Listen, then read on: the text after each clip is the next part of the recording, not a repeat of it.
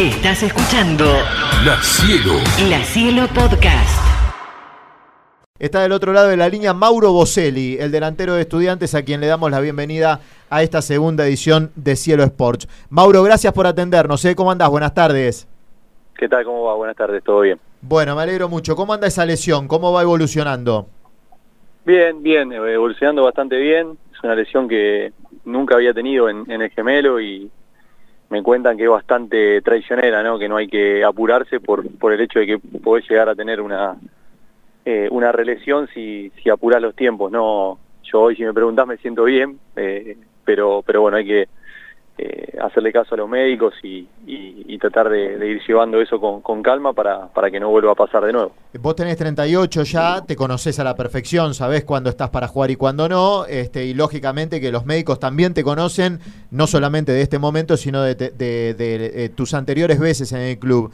Eh, ¿Decís que nunca te había pasado esto de lesionarte de esa forma el gemelo? Este, y a, al ser una lesión que no habías tenido nunca, también influye a la hora de volver? Como vos decís, por ahí te sentís bien, te apurás un poco y termina siendo contraproducente. Sí, lógicamente, es la primera vez que me pasa de tener una lesión muscular en el, en el gemelo. La, las lesiones que tuve siempre fueron en los isquiotibiales y bueno, eso más o menos la, la, tengo clara porque después de tener dos o tres te das cuenta más o menos cómo, cómo es la recuperación, cuándo te sentís bien y, y, y cuándo es el momento de volver. En esta, bueno, escucho mucho a, los médicos, a los kinesiólogos que están encima conmigo y, y bueno, ya estoy en la etapa de, de dejar eh, el tema de, los kinesiólogos y ya pasar con, con la parte de, acondicionamiento físico y, y, ya después pasar, pasar a la cancha para estar disponible eh, para volver a jugar, pero, pero bueno, es con calma, con, con tranquilidad y respetando lo que, lo que dicen los profesionales. ¿Un ratito con San Lorenzo puede ser o, o ya le apuntás directamente a Newells? Eh, yo creo que no, con San Lorenzo no, por por el hecho de que no están dados lo, lo, los tiempos que, que, me, que me dijeron acá, ¿no? Uh -huh. eh, sí, Newell sería sería ideal, pero tampoco eh, no no me lo dan como como un hecho, ¿no? Hay que hay que ir respetando lo que me dicen ellos y es mucho día a día de cómo yo me voy sintiendo y, y a medida que, que vayan pasando los días ir haciendo los respectivos estudios que, que viene una persona acá al club y, y nos da una mano con eso y comprobar mis sensaciones con con lo que arrojan los estudios. Mauro, con la marcha de, de, de, la Copa de la Liga hasta acá y con lo que Estudiantes quiere pelear, ¿cómo, cómo es ver al equipo lesionado? ¿Cómo, ¿Cómo es tener esa sensación de decir, pucha, quiero entrar, quiero jugar y te la tenés que bancar y los nervios?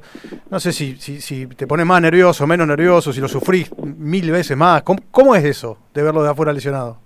Sí, estar afuera es, es terrible, ¿no? Y yo que encima tuve dos seguidas, ¿no? Una del, del y, y ahora esto, ¿no? Eh, realmente es te frustra un poco, ¿no? Por, porque lo que más nos gusta es, es estar dentro de la cancha y, bueno, eh, el día a día se hace bastante molesto porque vos vas para, para el gimnasio y te quedas en, en kinesiología y, y, el resto de los compañeros sale a la cancha a entrenar. Eso es la parte más, más dura y más difícil, pero, pero bueno, siempre poniéndose el objetivo de, de, volver lo antes que se pueda y, tratar de, de estar eh, al, a la par del grupo para poder, poder estar disponible para el entrenador.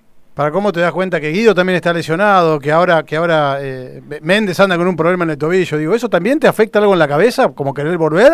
¿O ya estás tan mentalizado con este tema de lo que hablaste con el kinesiólogo y médico que, que, que no, que eso no pasa por tu cabeza? No, yo respeto mucho lo que lo que dicen los médicos, que son los que saben, y, y, y obviamente conozco y, y, y, entiendo en qué momento eh, voy a estar para jugar por, por conocerme a mí y conocer mi cuerpo. Como te digo, esto es una lesión diferente a la que tuve, nunca la tuve y por eso escucho y, y respeto mucho las opiniones de, los demás y, y, ir tratando de, de a medida que van pasando los días, ir, digamos, haciendo más cosas para, para ir probando cómo estoy la lesión y, obviamente eh, tratar de estar a, a, la par lo antes que se pueda sin apurar los tiempos que me dicen. Eh, Mauro, la influencia directa que tienen la cantidad de, de, chicos que no están a disposición para Domínguez este, tiene que ver un poco también con el presente que están pasando porque cuando estuvieron todos bien, el equipo funcionó de una manera y es lógico, y después se fueron cayendo un montón de soldados que me parece también atentan contra el rendimiento general del equipo. Eh, ¿Lo charlan entre ustedes y a la vez te pregunto, ¿se lamentan porque habían armado un plantel y un equipo que podía pelear por ahí más de igual a igual con todos, no? Sí, yo creo igual que eso sería poner excusas, ¿no? Eh, me parece que eh, haciendo un, breve análisis de, de, este último tiempo, creo que hay un antes y un después del partido con Corinthians. El hecho de haber jugado de la manera que, lo hizo el equipo y, no llevarte la, la clasificación eh, golpea. Vos no, no, no querés aceptarlo, pero bueno, a la hora después de entrar a la cancha, eh, digamos, pasan un montón de cosas por la cabeza y, hace que quizás sigas pensando en, eso que pudo haber pasado y no se dio. Eh, como te digo, no es excusa y no, no me parece que hay que, hay que buscar, eh, digamos, el hecho de, de, que tenemos mucho lesionado, porque es un plantel en el cual el técnico confía en, en, en su mayoría, ¿no? Y, y, lo demuestra dándole oportunidad a todos pero obviamente que cuando tenés a todos a disposición, eh, plantel se hace más fuerte, es una, cuestión lógica. ¿Y cómo trabaja en la cabeza? Porque sabes que varias veces hemos dicho, bueno, estudiantes si juega como jugó siempre contra Corinthians, este, casi que está a la altura de, no sé, de River, este, del, del mejor River que hemos visto en el último tiempo. Sin embargo, después cuando este, van pasando los partidos, eh, se nota que los afectó mucho y se nota que no pueden mentalizarse como para jugar de esa manera otra vez. ¿Cómo se trabaja eso o, o, cómo lo trabajan ustedes los más grandes para tratar de bajar un lineamiento general hacia los más chicos, ¿no? que por ahí no tienen tanta experiencia? Yo creo igual que hay que tener en claro que no se dan dos partidos iguales eh, muy seguidos. Mm. Y el partido contra Corinthians fue, creo que un, un nivel superlativo, me parece que el, el mejor partido de que, de que está Eduardo en el, en el club y, y, el mejor partido de, de, de muchos de, de los chicos que le tocó jugar. Eh, entonces repetir eso, digamos, no, no, no te digo que, que, es imposible, pero estamos hablando de algo muy, muy complicado. Lo que sí es mantener la misma línea, la cual no lo estamos pudiendo hacer.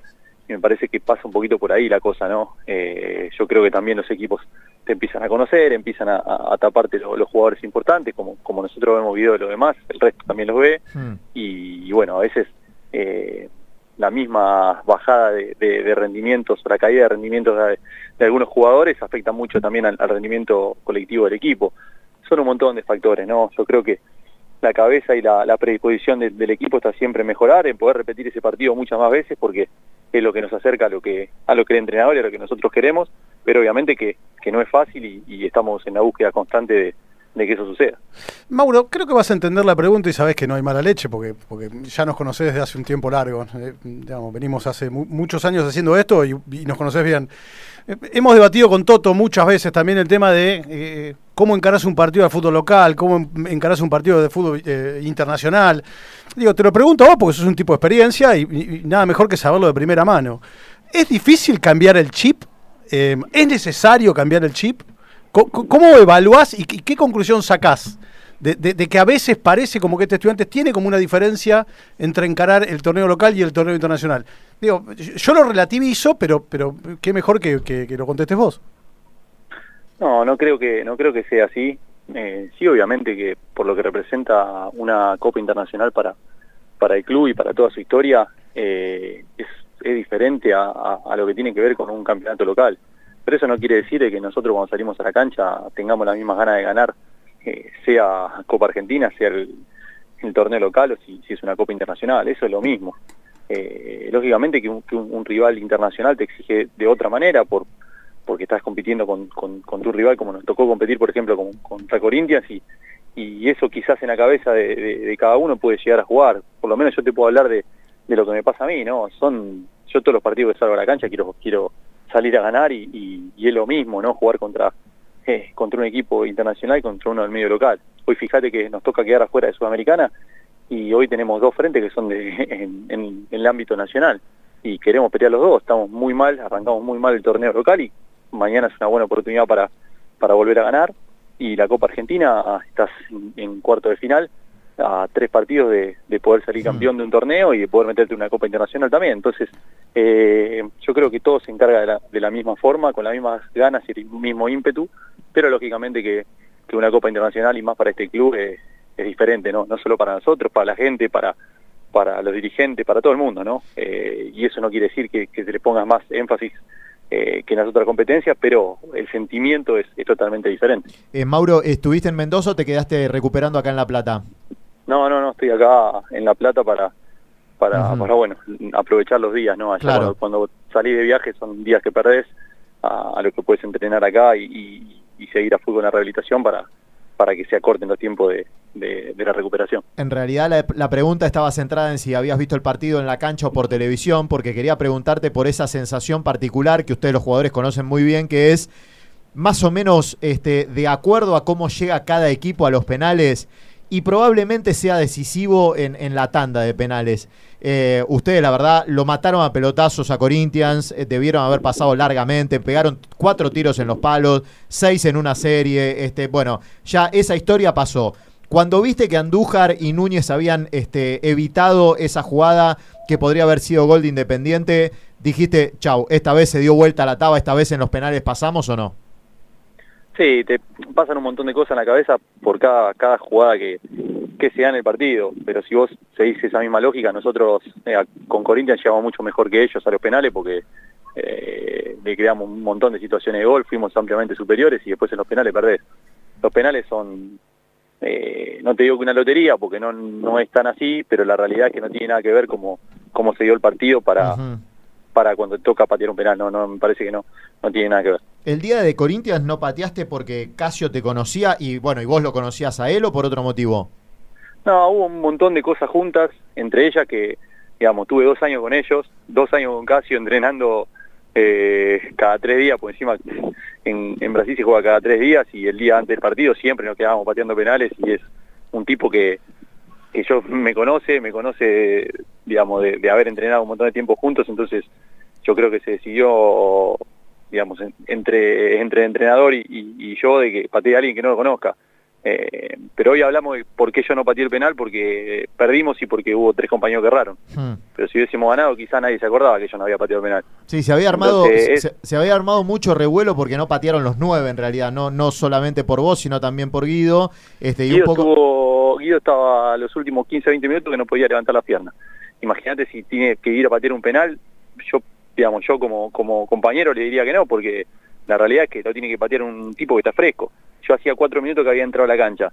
Claro. Tuve una mala experiencia en Inglaterra que me pasó lo mismo, me pasó de haber entrado y la primera jugada es penal y lo fui a patear y lo erré. Entonces son cosas que a veces te juegan en la cabeza que decís, bueno, preferís que, que patee otro compañero y darle la confianza a alguien que quizás eh, está mejor que vos en ese momento. Por lo menos yo lo, lo veo así, me ha tocado estar dentro de la cancha contra Bragantino creo que fue y la verdad que no me sentía bien y Benja en ese momento había hecho un partidazo y estaba con confianza y le dije, Benja, pateá.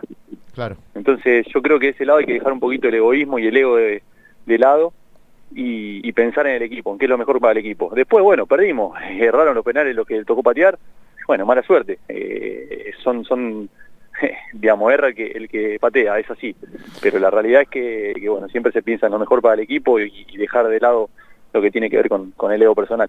Vos sabés que está Toto Yaques acá, eh, a quien conocés de verlo siempre en, en- en el, en el entrenamiento, y, y se rasga las vestiduras, hace, ay, qué capo soy, porque fue la explicación que doy. No, dice, no, no. vos sabés que no, lo conocen mucho, entonces me parece. Y ahora no sabés cómo está, ¿está agrandado? ¿Vos no sabés? No, ¿Vos no sabés cómo hiciste agrandar a nuestro No fue Mauro? consensuada, no fue consensuada. la ¿Seguro no arreglaste nada con él? No, igual, eh, de- digamos, no le quiero sacar mérito a lo- porque no, no sabía que había dicho eso, pero la realidad es que estuve dos años en Corinthians eh, y es algo, me parece que lógico, y es más, Mm. yo tuve mucha bronca el primer penal porque habíamos hablado eh, con Mariano que si sabía alguno, porque de la misma forma que entrenaba había tres, cuatro que se quedaban pateando conmigo. Claro. claro. Y el primer penal, yo, Mariano no me ve, pero yo le digo que se quede parado en el medio porque yo sabía que el pelado le iba a parar al medio mirá. y, y no me vio Mariano. eh, o no entendió lo que le dije, porque estaba obviamente en mitad de cancha. Claro. Entonces es un, digamos, es un- una ayuda que uno le puede dar de- del conocimiento que tenés con compañeros que tuviste dos años entrenando. Estamos Eh, charlando. Sí.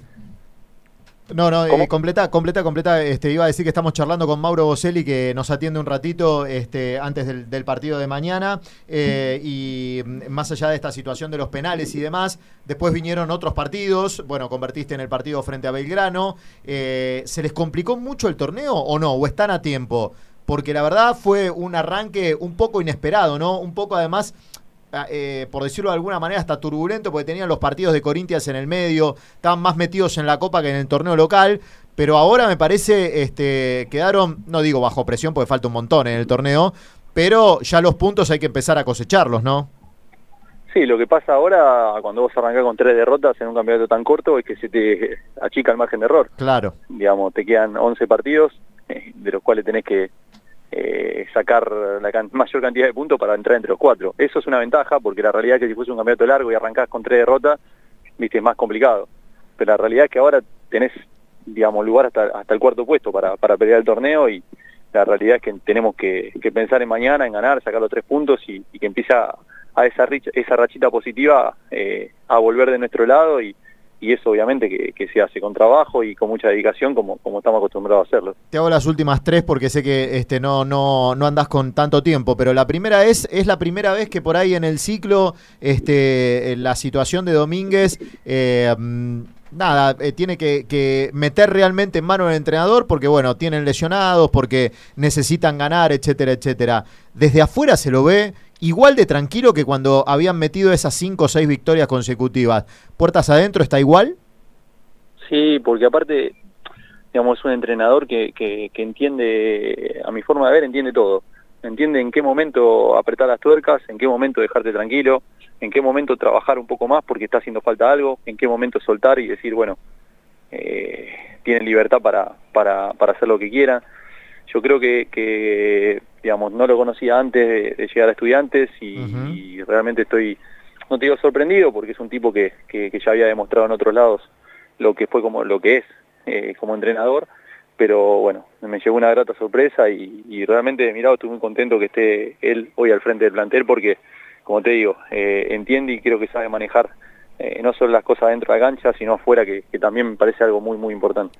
Eh, la segunda, eh, nada, ustedes puertas adentro también lo sabrán, la gente les pedía por la Sudamericana, vos lo mencionaste, estamos a tres partidos de conseguir un título, este, porque Estudiantes puede jugar una final ganándole a Huracán y jugando este, la semifinal contra quien le toque. no, no creo que la palabra sea presión, pero...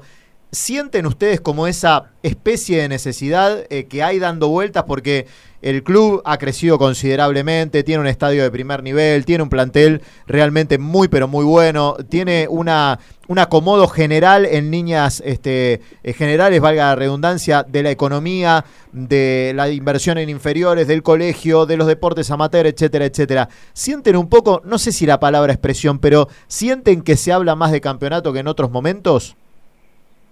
Yo creo que eso, o por lo menos, digamos, yo no soy mucho de mirar redes sociales, de mirar eh, programas de tele hmm. y, la realidad es que no estoy muy al tanto de lo que decís.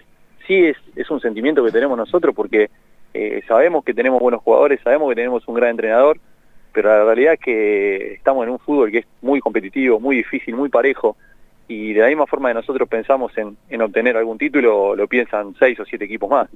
Entonces la realidad es que eh, es, es complicado, pero la ilusión está siempre y, eso es lo último que se pierde, ¿no? Hoy, la verdad, eh, quedamos afuera de la Sudamericana, nos dolió, pero bueno, ya hay que cerrar la vida, hay que pensar en las otras dos.